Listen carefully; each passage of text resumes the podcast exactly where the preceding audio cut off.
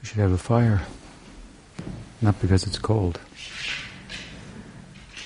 but for the figurative warmth of, it. So, any questions tonight? Yes. The uh, Acharya Manvijanayan verse Mm-hmm. talks about the Guru as the representative of all the demigods. Can you say something about that? You're referring to a verse in the Bhagavatam the 11th canto, Krishna speaking to Uddhava. And it says, Acharya mambijanayat navamanyeta garichit. Um, that um, you should know, Uddhava, that, uh, that I am the Acharya. Hmm. And then, of course, he goes on say that all the what the powers of the gods or something are Sarvadeva Maya Guru, hmm. Sarvadeva, embodiment of all the gods, so forth. Um, so your question is about that part, but in general, of course, this is. Uh, an important verse, and it's a verse that Krishna Das Kaviraj is Goswami is quick to cite in his um, explanation of, brief really, explanation of Guru Tattva at the opening of Chaitanya Charitamrita. there he wants to establish the point that the Guru, although appearing in a multitude of forms, and that for different designated purposes, to give instruction and to give initiation in particular, he highlights. So the Siksha Guru and the Diksha Guru, which of course there's often overlapping. Siksha Diksha Guru will also, for the most part, be the Siksha Guru, but um, there can be a plurality of Siksha Gurus where the Diksha Guru is singular, the mantra is singular, and so forth. So, in the context of explaining about Guru and a multiplicity of manifestations of the Guru, a number of Diksha Gurus, many of them, or some of them, and as well Siksha Gurus and so forth. He wants to emphasize that there is a unity at the same time. And the unity is that each of these individual uh, manifestations of the Guru are manifestations of a, of a singular kind of principle, Guru Tattva, and it originates in Krishna. So, um, as many representatives, let us say, of the United States government in an ambassadorial sense, uh, are situated in different countries around the world, um, and are all different persons. At the same time, they all represent the same government, speak on behalf of the President of the United States, and so forth. So um, he, he, he wants to make a point like that, but with greater emphasis that, that, really Krishna is really coming to you in that way. Hmm. In that uh, represent, it's representational, but he's really, really, really there, and it's his his siksha, his teaching that they are representing. Um, and so this is the first verse then that he, he cites, Acharjam Vijnanaya. It's a, it, it, appears in the Bhagavatam in the context of, as they say, Krishna speaking to Uddhava and he's speaking about the Varnashram concept, hmm, which is uh, spoken about in a couple of places of the Bhagavatam. It has to be understood in perspective. Mostly it's talked about as something that, that the essential message of the Bhagavad transcends. Hmm? As um, the bhakti marg transcends the, the dharma marg. We call it the uh, the prema dharma marg, if you will. Hmm. But at, at, any rate, he, he, does explain about the system um, of varnashram, and that in the context of of, as I say, explaining the uh, super position, super religious or spiritual position of bhakti. So it's interesting. To, I just make that point because, in the context of the Varnashram, there's a guru, Kula guru, the family guru, family priest, and so forth. And Krishna, this is a kind of a lower level of representation, to be sure. Not even representing the bhakti marg and what to speak of the rag marg and the, the essence of the ideas that the Bhagavad is about that Chaitanya Mahaprabhu came to distribute. Very peripheral in relation to that, and still Krishna saying that that, uh, that I'm that guru. So, uh, so um, what to speak then hmm, of in a higher sense, the extent to which God is present there, there, in the person of the guru. Therefore, we are to give all attention there. Yasya prasada bhagavat prasado yasya prasada nagati kutopi. Hmm. So, if we sing every morning, Vishwanath Chakravarti Gurvastakam, by the satisfaction of the Guru, Krishna is pleased. Without satisfying the Guru, we cannot satisfy Krishna, so forth. So, this is all uh, uh, may sound ominous. It sounded ominous to Prabhupada's early disciples when he said one day in New York, so tomorrow there will be initiations. And some of the, some of the students asked, what's that all about? And he said that the guru will be accepted as good as God. And he walked out. and so some decided not to get initiated, and, and then some, of course, were ready to, to proceed, get further involved, and so forth. But properly understood, of course, it's it's it's hardly uh, as as um, as I say ominous as it might sound, or with a better draconian or something. Uh, uh, uh, yes, and Krishna is a dictator. That's an autocrat. It's true. But then we look closely and we see that he rules by affection, by by attraction, by charm, by beauty, and so forth and so on. And um, and and we should pay attention to the guru as if God is present because that's in our interest. Hmm?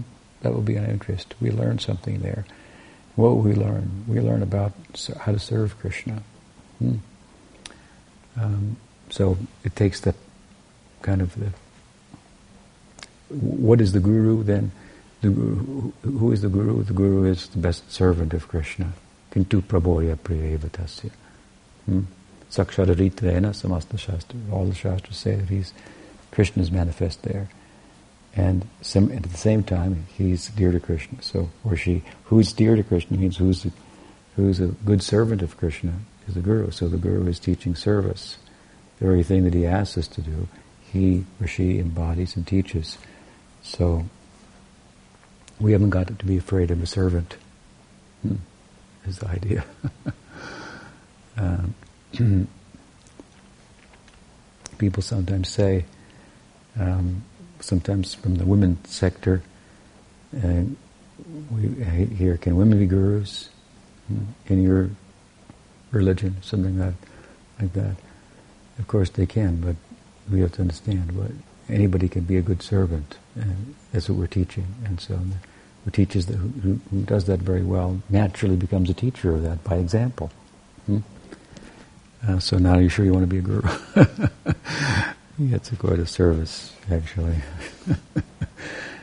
Looks more comfortable. It's four inches up up here. but there's quite a burden on this side, on the upper side, on on the shoulders to carry. Uh, of course, it's the burden of love. It's, it's, it's, we see someone is interested in the subject.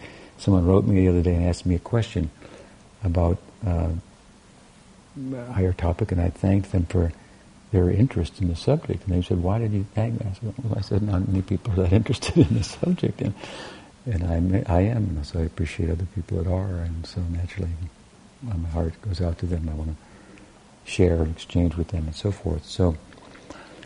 So, at any rate, um, this is the, the, the, verse that Krishna Das first cites, and it's an important verse, and, uh, and, and intended to help us to focus our attention where we can draw the most, hmm? where we can benefit the most.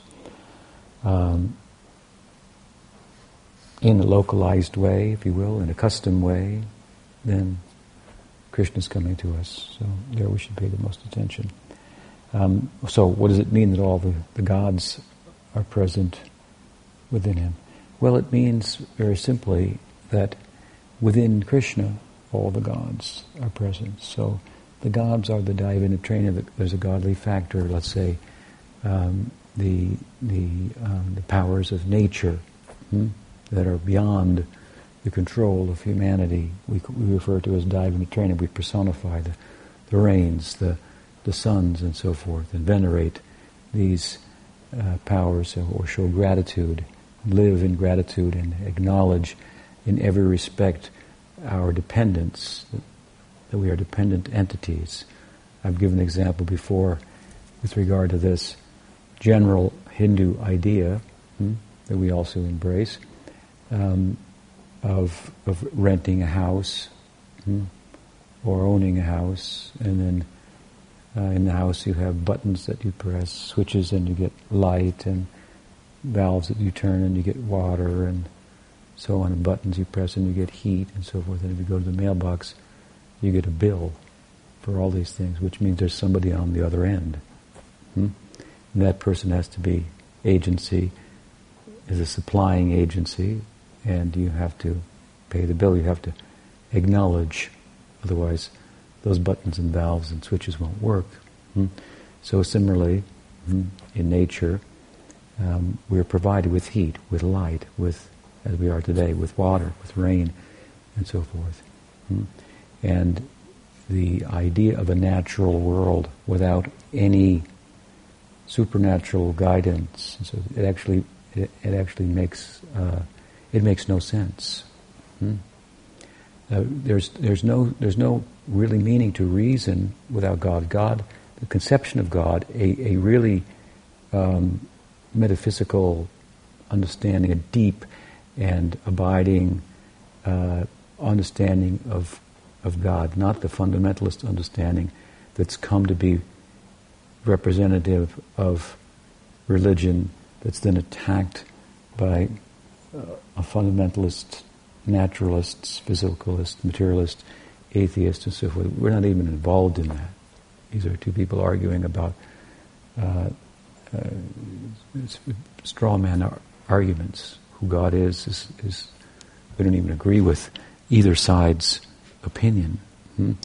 But the how deeply the the the, the sense uh, runs within uh, humanity, uh, flows within humanity of, of of that life has meaning, it is purposeful, and so forth, hmm?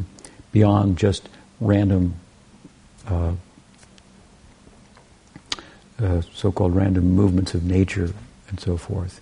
This is this is so uh, such a deep vein of humanity that to take it out literally takes away our humanity. Hmm? I mean, it literally does. It turns us into robots. Hmm? And, and, it, and, it, and reason has no position there. In a world that is purely so called natural Naturalism is the, is the, is the popular term now for materialism. Hmm? In the world it's natural, the natural cause is only the physicalism. Has no supernatural um, um, source or intelligence and so forth. Um, the very idea of that is an idea that comes outside, comes from outside of naturalism. the very idea of naturalism has no place for the idea. Hmm? The idea of naturalism comes from outside of naturalism, and there's no place within the absurdity of naturalism for for reason. There's nobody to debate with on the other side, so to speak. Hmm? By the admission of the very uh, definition of naturalism. Hmm? You understand? Re- reason just doesn't, it doesn't have a place there. Reason, meaning. Hmm? It's like we can hear the rain on the roof. Hmm? Does it have any meaning? Well, we might think it does, but, but I mean the sound itself. And so the talking within a naturalistic worldview, the reasoning within it that's verbalized and so forth, has no more meaning than the sound of rain falling on the roof. Hmm? So it's an absurd proposal. It's, it's, at its core, it's absurd. Hmm? And it denies what's so fundamental, fundamental to, I mean that in a positive way, so foundational to humanity, that if you take it out, you, you, uh, you don't have a human being anymore. hmm? You understand? You, you, what, what it means to be human is, is taken, taken out along with it. Hmm? So, uh, at any rate, we positive posits that we intuit and we readily experience that there is intelligence to uh, to life. There's uh, guiding principles. There's overarching, overriding meaning. Um, I came in touch with a book that I, I just started reading. I forget the name of the author, but interestingly enough, he wants to make an argument for God. Hmm? And and he makes this point that I'm making, um, among other points. He makes the point that that the what's being debated, of course, is uh, what the athe- the new atheism is is is uh, attacking. It's just not what the founding fathers of any real religious tradition are, ta- are talking about hmm? at all. Hmm? And um, and, and, and anyway, interestingly enough, I think he, he's a Christian and a Western person by background, but what he wants to do in his book hmm, is to give a definition to, of God. He says this word's being thrown about, but it's not really defined in such a way. So he wants to give a definition, and he wants to give an, the, the most concise and overarching meaning. And what he arrived at is the subtitle of his book. The title is God Hmm? Being, consciousness, and bliss. Hmm? Satchidananda are the terms that he concluded best define what is meant when all the religious traditions, you know, the, the real philosophical, theologian, deep thinkers, mystics, experiencers, and so forth, talk about this is what they're talking about. of course, we couldn't agree with him more.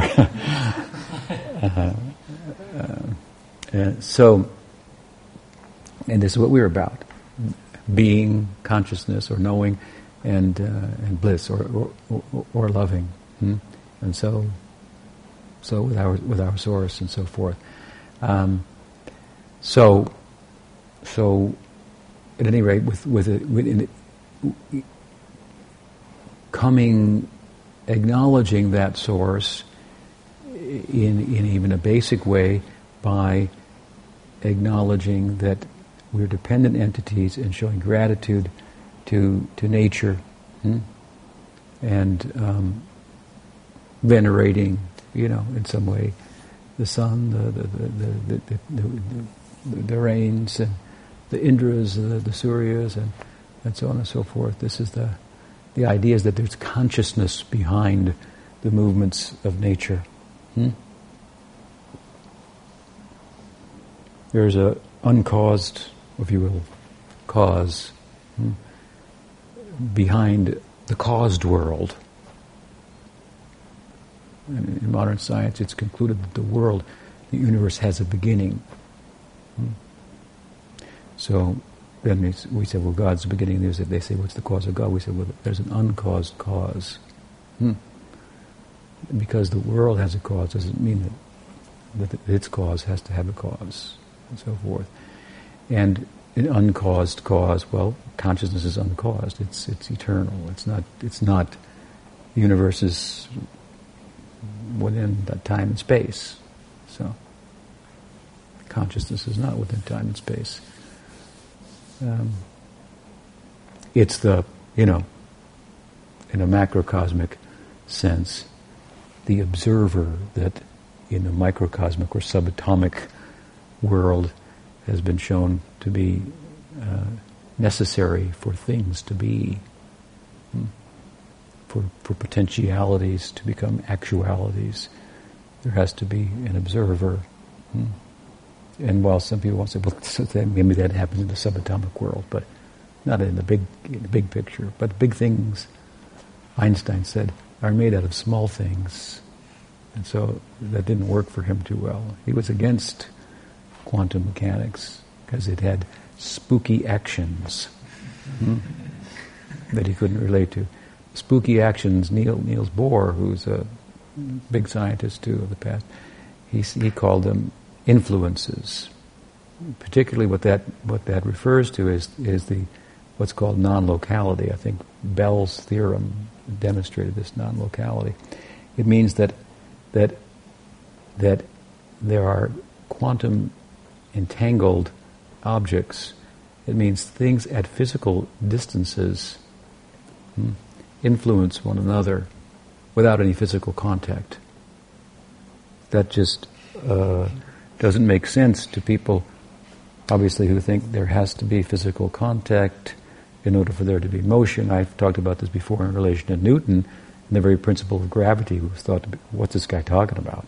There's no physical contact. But somehow they've kind of, you know, embraced gravity and nobody's really explained it, but it's okay, it's a, some kind of a force that you can, you can see it's happening, so in that sense you can measure it, kind of.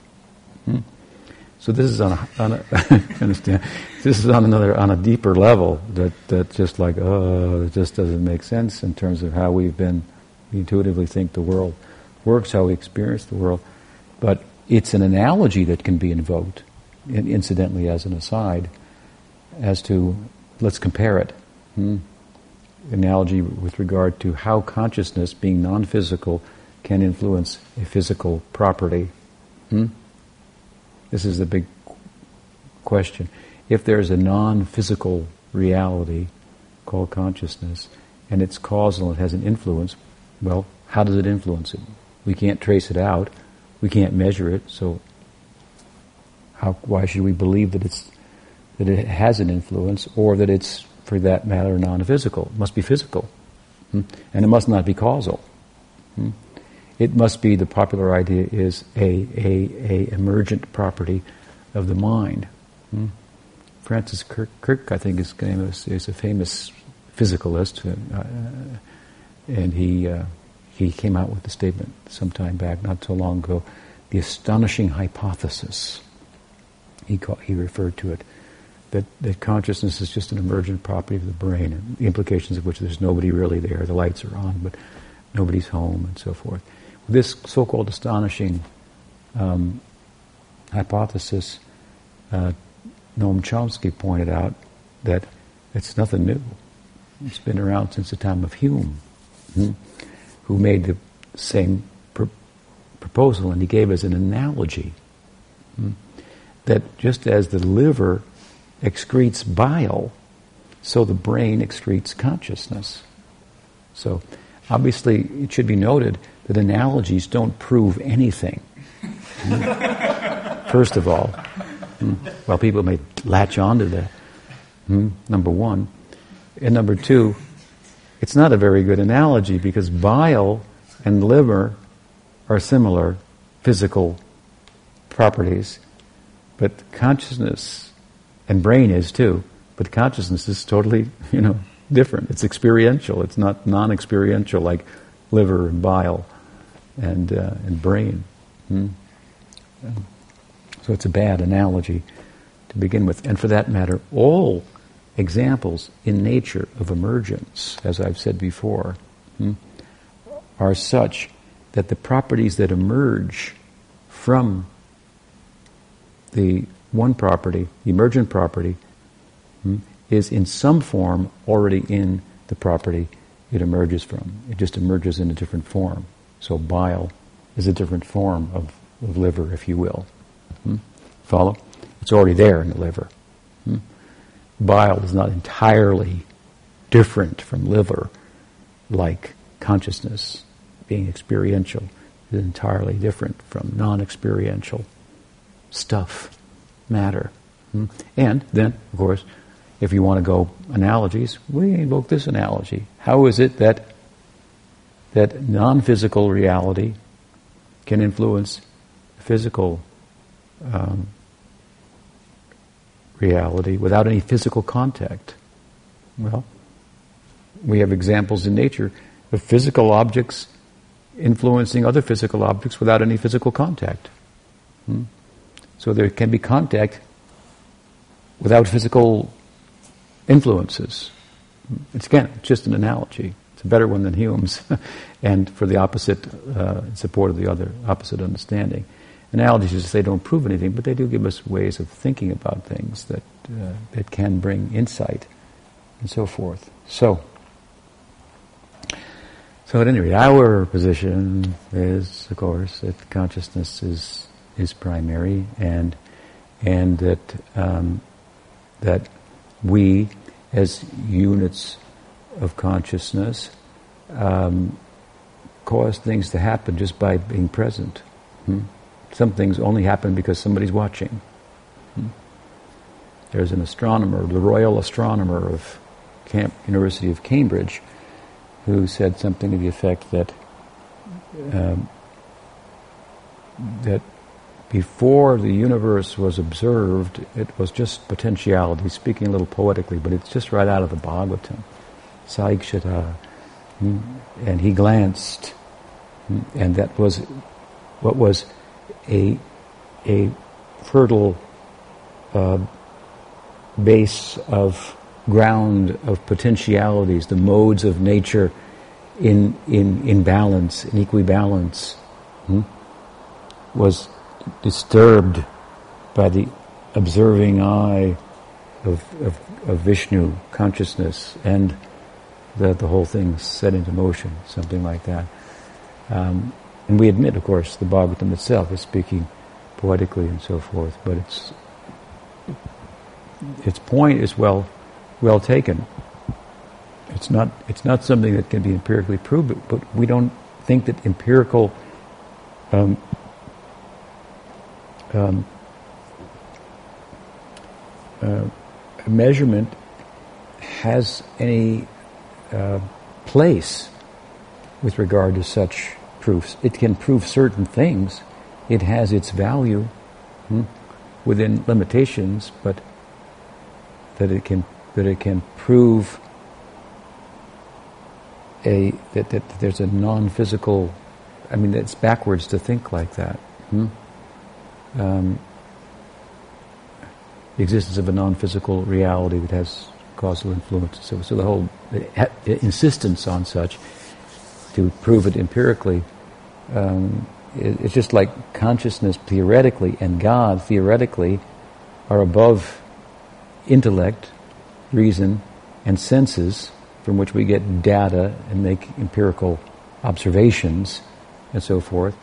And so you, you take, for example, the, the, the, the scientific experiment, the controlled experiment, which has been honed and this is, you know, the basis of science. You control the environment, you make an experiment, you get the data, and then we know what's going on. Well, the whole premise there is that you make a control, you have a controlled environment, but you can, you can only control something that's inferior to you. You can't control, if there's something, if there is something superior to the natural world, then you can't control it. So it's not going to show up in your controlled experiment. That's a given to begin with.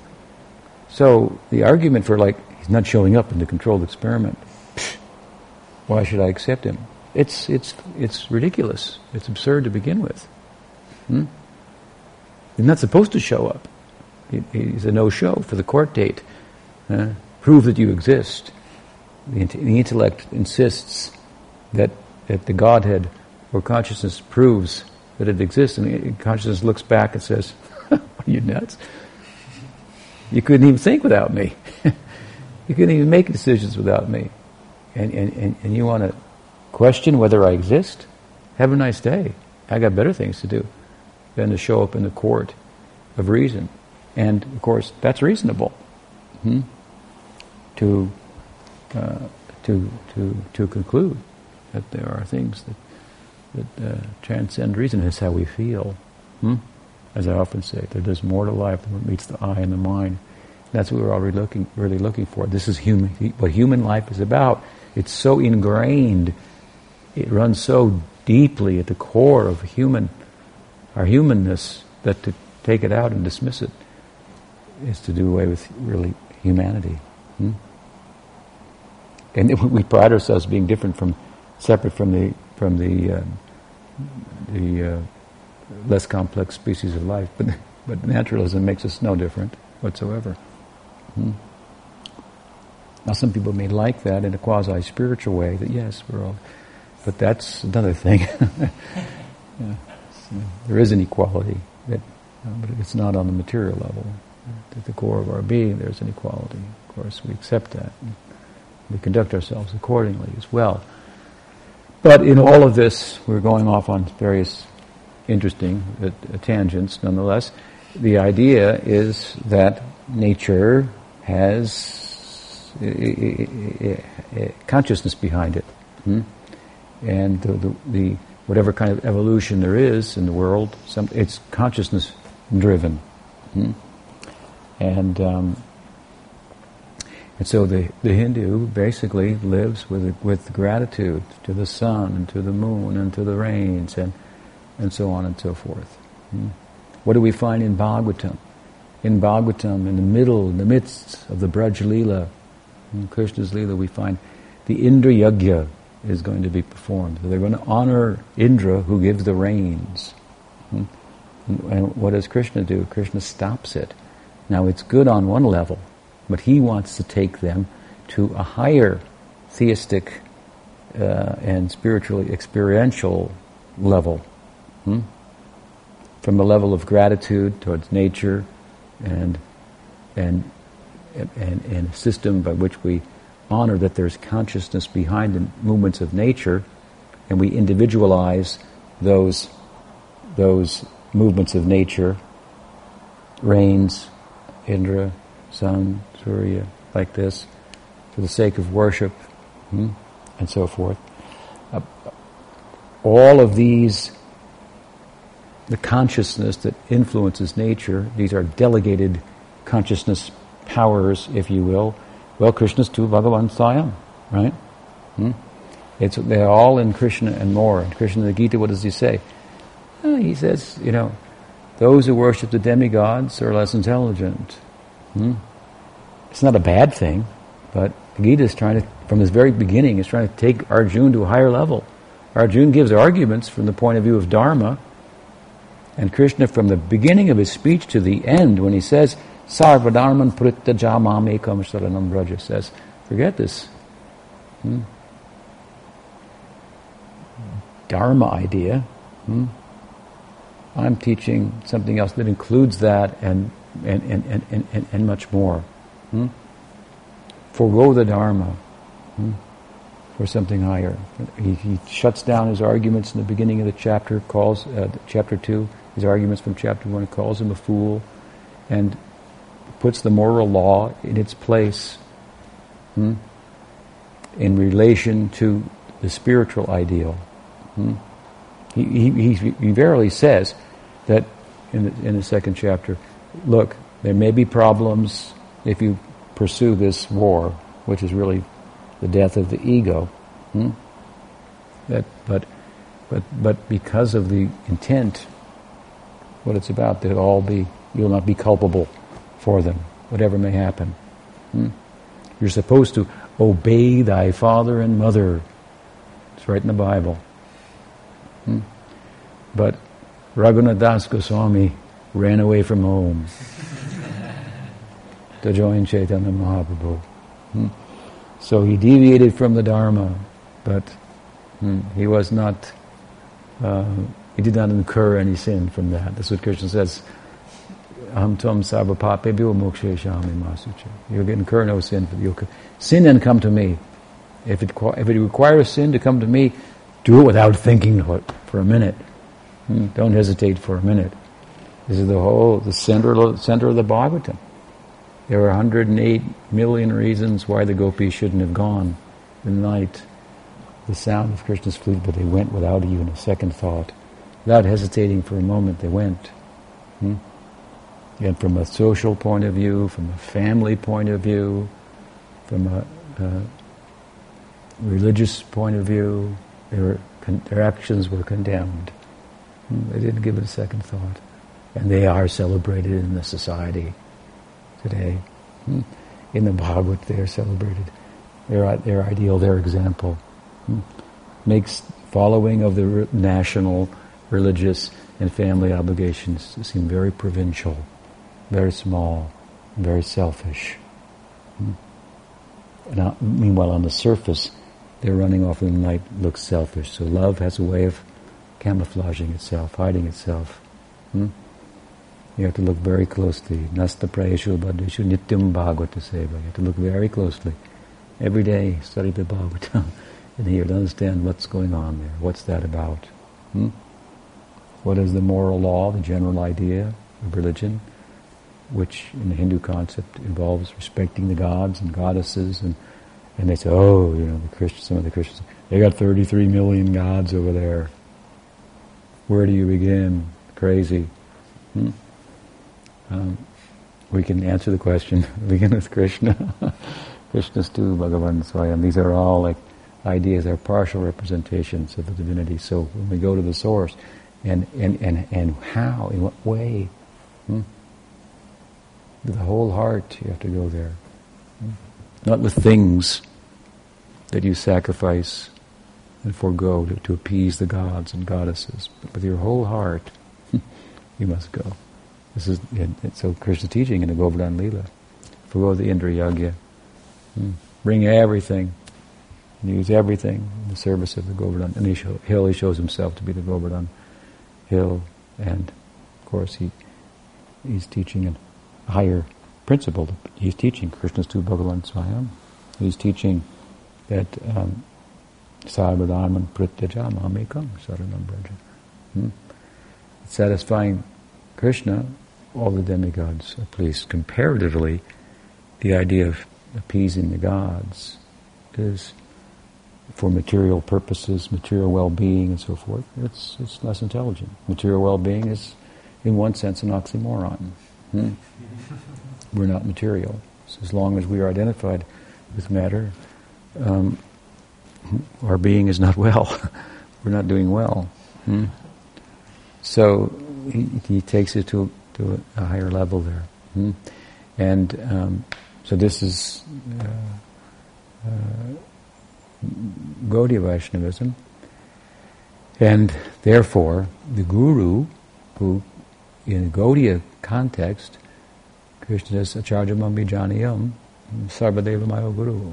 So if Krishna is fully, Swayam Bhagavan, Krishna is represented there. Hmm. Krishna Das Kaviraj uses language, says, Sakshat Brajendranandan. Hmm. The Guru is directly Krishna. He's talking about Krishna in Vrindavan, Brajendranandan. Hmm? Brajendra, the Indra of Braj. Hmm? It means that's Krishna.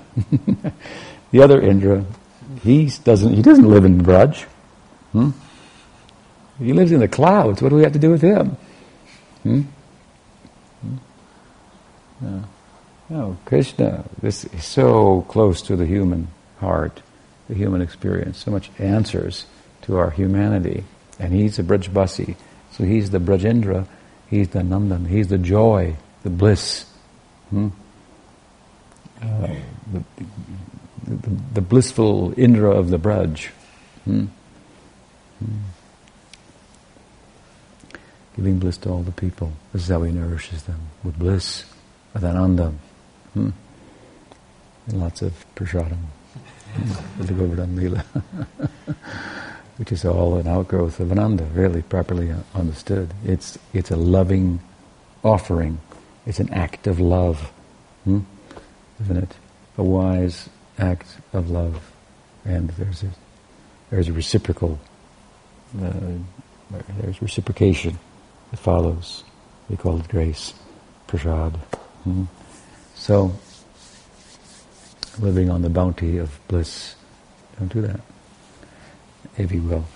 Um, so Krishna, if Brajendranandan Krishna is there, then all the gods are there. It means means that you should pay all attention to the Guru. Krishna is directly there, and you don't have to pay any attention to any other gods or goddesses, and do all these. Uh, be concerned about various rituals and rites and observ- religious observances, and so on and so forth. Mm. give up religion and do bhakti. This is, is what the idea is. And the divinity is fully represented there in the person of Krishna and correspondingly um, in the person of, of the Guru. Does that help? This is the idea. What else? Um, so I was reading the sixth chapter of the Gita. You commented that there's five phases of mind, and they correspond with the three modes of nature. Five phases of what? Of like the mind. Like there's um. I'll have to read it. mm, okay. I wrote it, but. Well, I was wondering if you could give some examples of like those five phases and how they correspond with um, goodness, passion, and ignorance. Like the middle phase was like um, the mind is distracted. Um, that corresponds with passion. Maybe I should get the Gita. I'd have to look at the section. Okay. Why don't you refer me to it? I'll look at it. and We can discuss it tomorrow. I can't recall okay. what you're what you're talking about. What else? Yes. In the second chapter of the Gita, where Krishna is speaking to Arjuna and telling him he's a spirit soul and so on, in chapter 30, 31, 32, he's also talking about dharma and how if you don't fight, then you lose your reputation. And why is Krishna saying that okay, reputation yeah. is so important? Well, Arjun gave arguments as to why he shouldn't fight based on dharma Shastra, based on Artha Shastra, lower, lower reasons. The second chapter begins, Krishna dismisses it all hmm, and tries to take it to a higher level, right? And he speaks about the nature of the soul. So he speaks um, not about religious human life, but about spiritual life. And this is what he really wants to talk about. After all, it's Upanishadic. It's not about, it's not the Dharma Shastra, the Bhagavad Gita. So, Krishna then uh, speaks to, to, to an extent, over a number of verses, about the nature of the self, the. Hmm? Mostly about its, its, its being aspect. Hmm? In as much as it, its being, sat, is without transformation, which means that unlike the material manifestations that are born, mature, uh, give off byproducts, dwindle and vanish, that the Atma yourself doesn't do that. So it's sat. It doesn't undergo transformation. That means it has no beginning, it has no end. Krishna begins to speak about this aspect of the self because, well, the, the argument is about perishing. Some people are going to perish. Hmm? Krishna says nobody dies. Everybody's sat. You're sat. Hmm? So this is how he begins to speak about the self.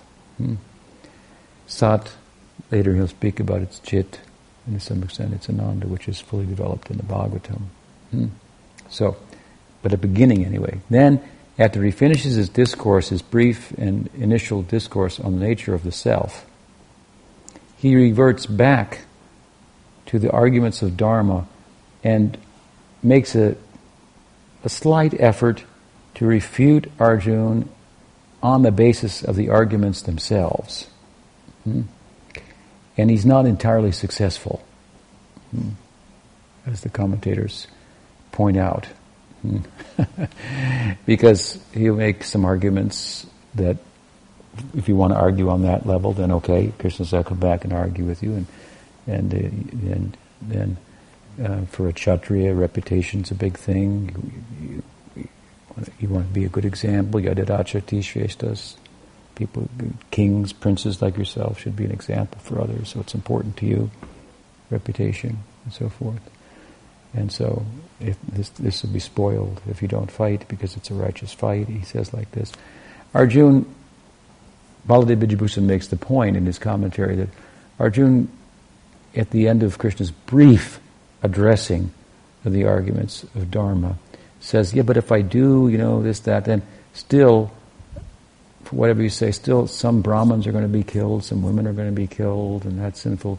And Baladev Vidyabhushan makes the point that Krishna ultimately says to Arjun, the implication of his conclusion on that of that section is that yeah, you're right, but hmm, the nature of what I'm talking about ultimately is such that if you do what I'm asking you to do with that in mind, with spiritual life in mind rather than religious life, realizing the self, and of course ultimately um, engaging in bhakti, hmm, then then it doesn't matter.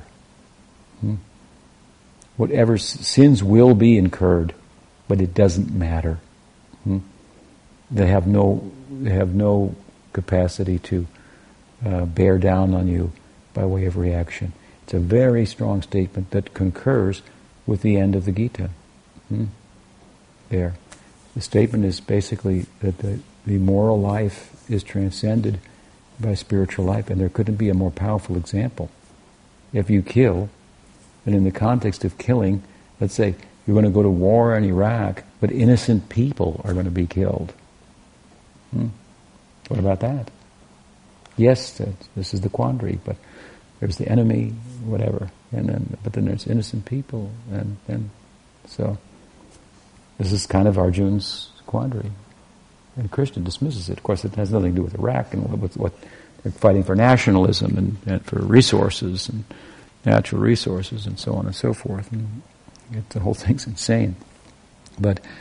Um, the Gita is talking about really an, an ego death, and it's saying whatever, whatever you may do in the course of pursuing this that involves neglecting religious duties or um, um, contradict, acting contradictory to those laws and so forth. There's no, there's no reaction. And that's again the conclusion of the Gita. Hmm. So basically, he just tries to come back and say, all right, well, if you want to talk about it, that, we'll talk about it at that level too. Hmm. And tries to convince him from that, that point of view. But again, ultimately, he admits there's no way around it. Hmm. Um, even for that matter, the moral law in, in, in Mahabharata, for example, in the Dharma Shastras, is, is just making up for the inevitable. You know, it's like it's like a big karma, uh, what do they say, carbon offsets is all it is. It's a whole, understand, it's all about, like, you know, environmentally speaking, well, okay, if I'm going to drive a car and fly a plane, then I'm going to give some, I don't know how they do it, they pay some money for something else that offsets my carbon usage over here. Um, I pay for something else, so there's a forest isn't cut down or something. I don't know how it all works, but um, and so that's all that the whole Dharma Shastra is like. It doesn't really get you away from any sins. Hmm? It's inevitable. If you want to live in this world as a human, well, you have to step on people. Somebody has to die in order for you to live on some level. You have to take, and somebody has to be without, and so then you're constantly making up for it. That's what the whole thing's about. The whole Dharma is constantly making up for the very problem that human life involves. It's taking. A taking that's involved in preserving a false I, a false identity. Hmm? It can't be maintained, but you're addicted to it, identified with it, attached with it, and so it gives some system of, okay, and then you make up for it, and in the context of doing all that, one day you wake up and go, does this make any sense? Hmm? Pujapachita Maharaj gave a, a, radical example of meat eating. Hmm? And he, he, he explained that that there was in this in the shastras there's the mantra mamsa. I think mamsa means me he me he me he. So before they kill the goat hmm, and make a religious sacrifice out of it and so forth, they say this mantra into the ear of the goat, which says the implication of which is, now I'm killing you, hmm, and therefore you have the right to kill me in the future. So let's eat. Well, you know, how long are you going to keep doing that? What's that mean anyway, that mamsa, that we say daddy every time? I don't know, actually. We just uh, look it up, you know. Oh, is that what? It says, well, here it is. It says that I'm eating you now and I give you permission to eat me in the future. You kind of lose your appetite over that. And so, it's the whole, the whole Dharma, uh, you know, path is basically that's what it's about, that kind of thing. Hmm? All these compromises, and uh, it's a compromised life. So then, so you do it, and it's ordained in the sacred text, and it's a it's it's a better way of living than, than without any offset or anything or any sense of that. But in the context of that, you're supposed to like wake up one day and think, well, "What am I doing this for?" And and and and, and of course, you have faith in the Dharma Shastras that say, you know, you do it like this, you do it like this, and you won't get that reaction. And so when you do it like this, you'll get this reaction, you get a good reaction, you'll have a son by this potions and these these mantras and this kind of worship and so forth. And so it happens so that you get faith in the Shastra. This is really the fruit of the Dharmic orientation. The fruit of it, in any enduring sense, is the faith in the sacred text which then may cause you hopefully to look more deeply into the text and find out there says something more than this carbon offset type thing. Hmm.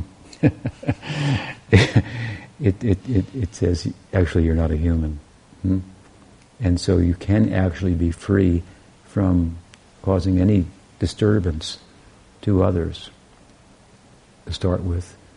And that then no one will be disturbing you either. Shanti, shanti, shanti. You can have peace, peace of mind. How does that sound? Peace. That sounds good because all these carbon offsets. This is a trip, you know. And and I realized I got to get paid for it. You know, I got to be born as a goat and be eaten by somebody, just so that I could, I could fill my belly other ways.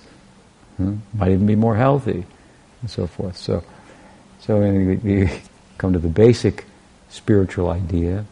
Hmm? Atato Brahma Jignasu, Aham Brahmasmi, I'm Brahman.